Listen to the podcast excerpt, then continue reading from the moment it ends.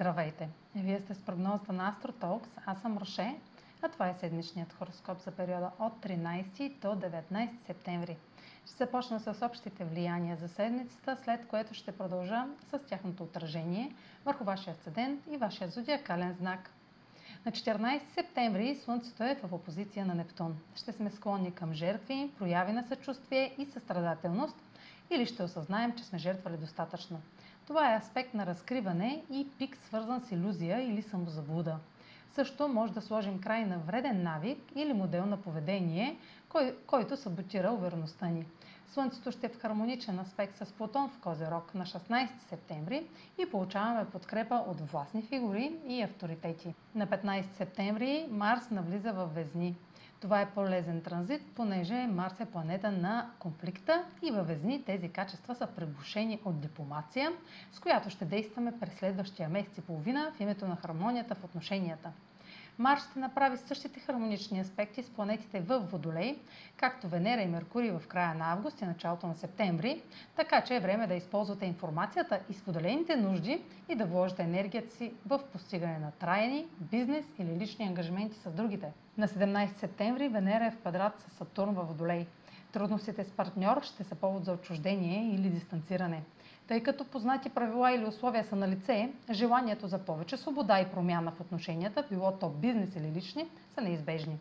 Време е да направим конструктивна оценка на ресурсите и да продължим с най-необходимото или само с това, с което разполагаме.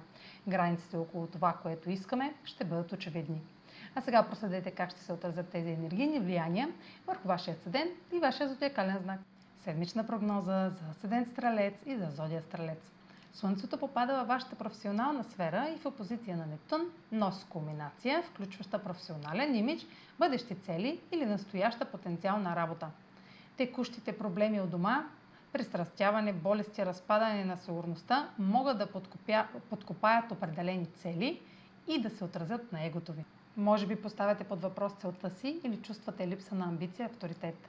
Не е моментът да прилагате натиск в каквото и да било, ако нещо избледнява, оставете го и направете място за нови бъдещи възможности. Аспектът към Плутон сочи, че може да постигнете значителни финансови печалби или емоционални върхове, ако работите с промените в сигурността. Това ще изисква нов подход към парите и стойностите. Старите източници на доход вече не са валидни, но нов източник е точно пред вас.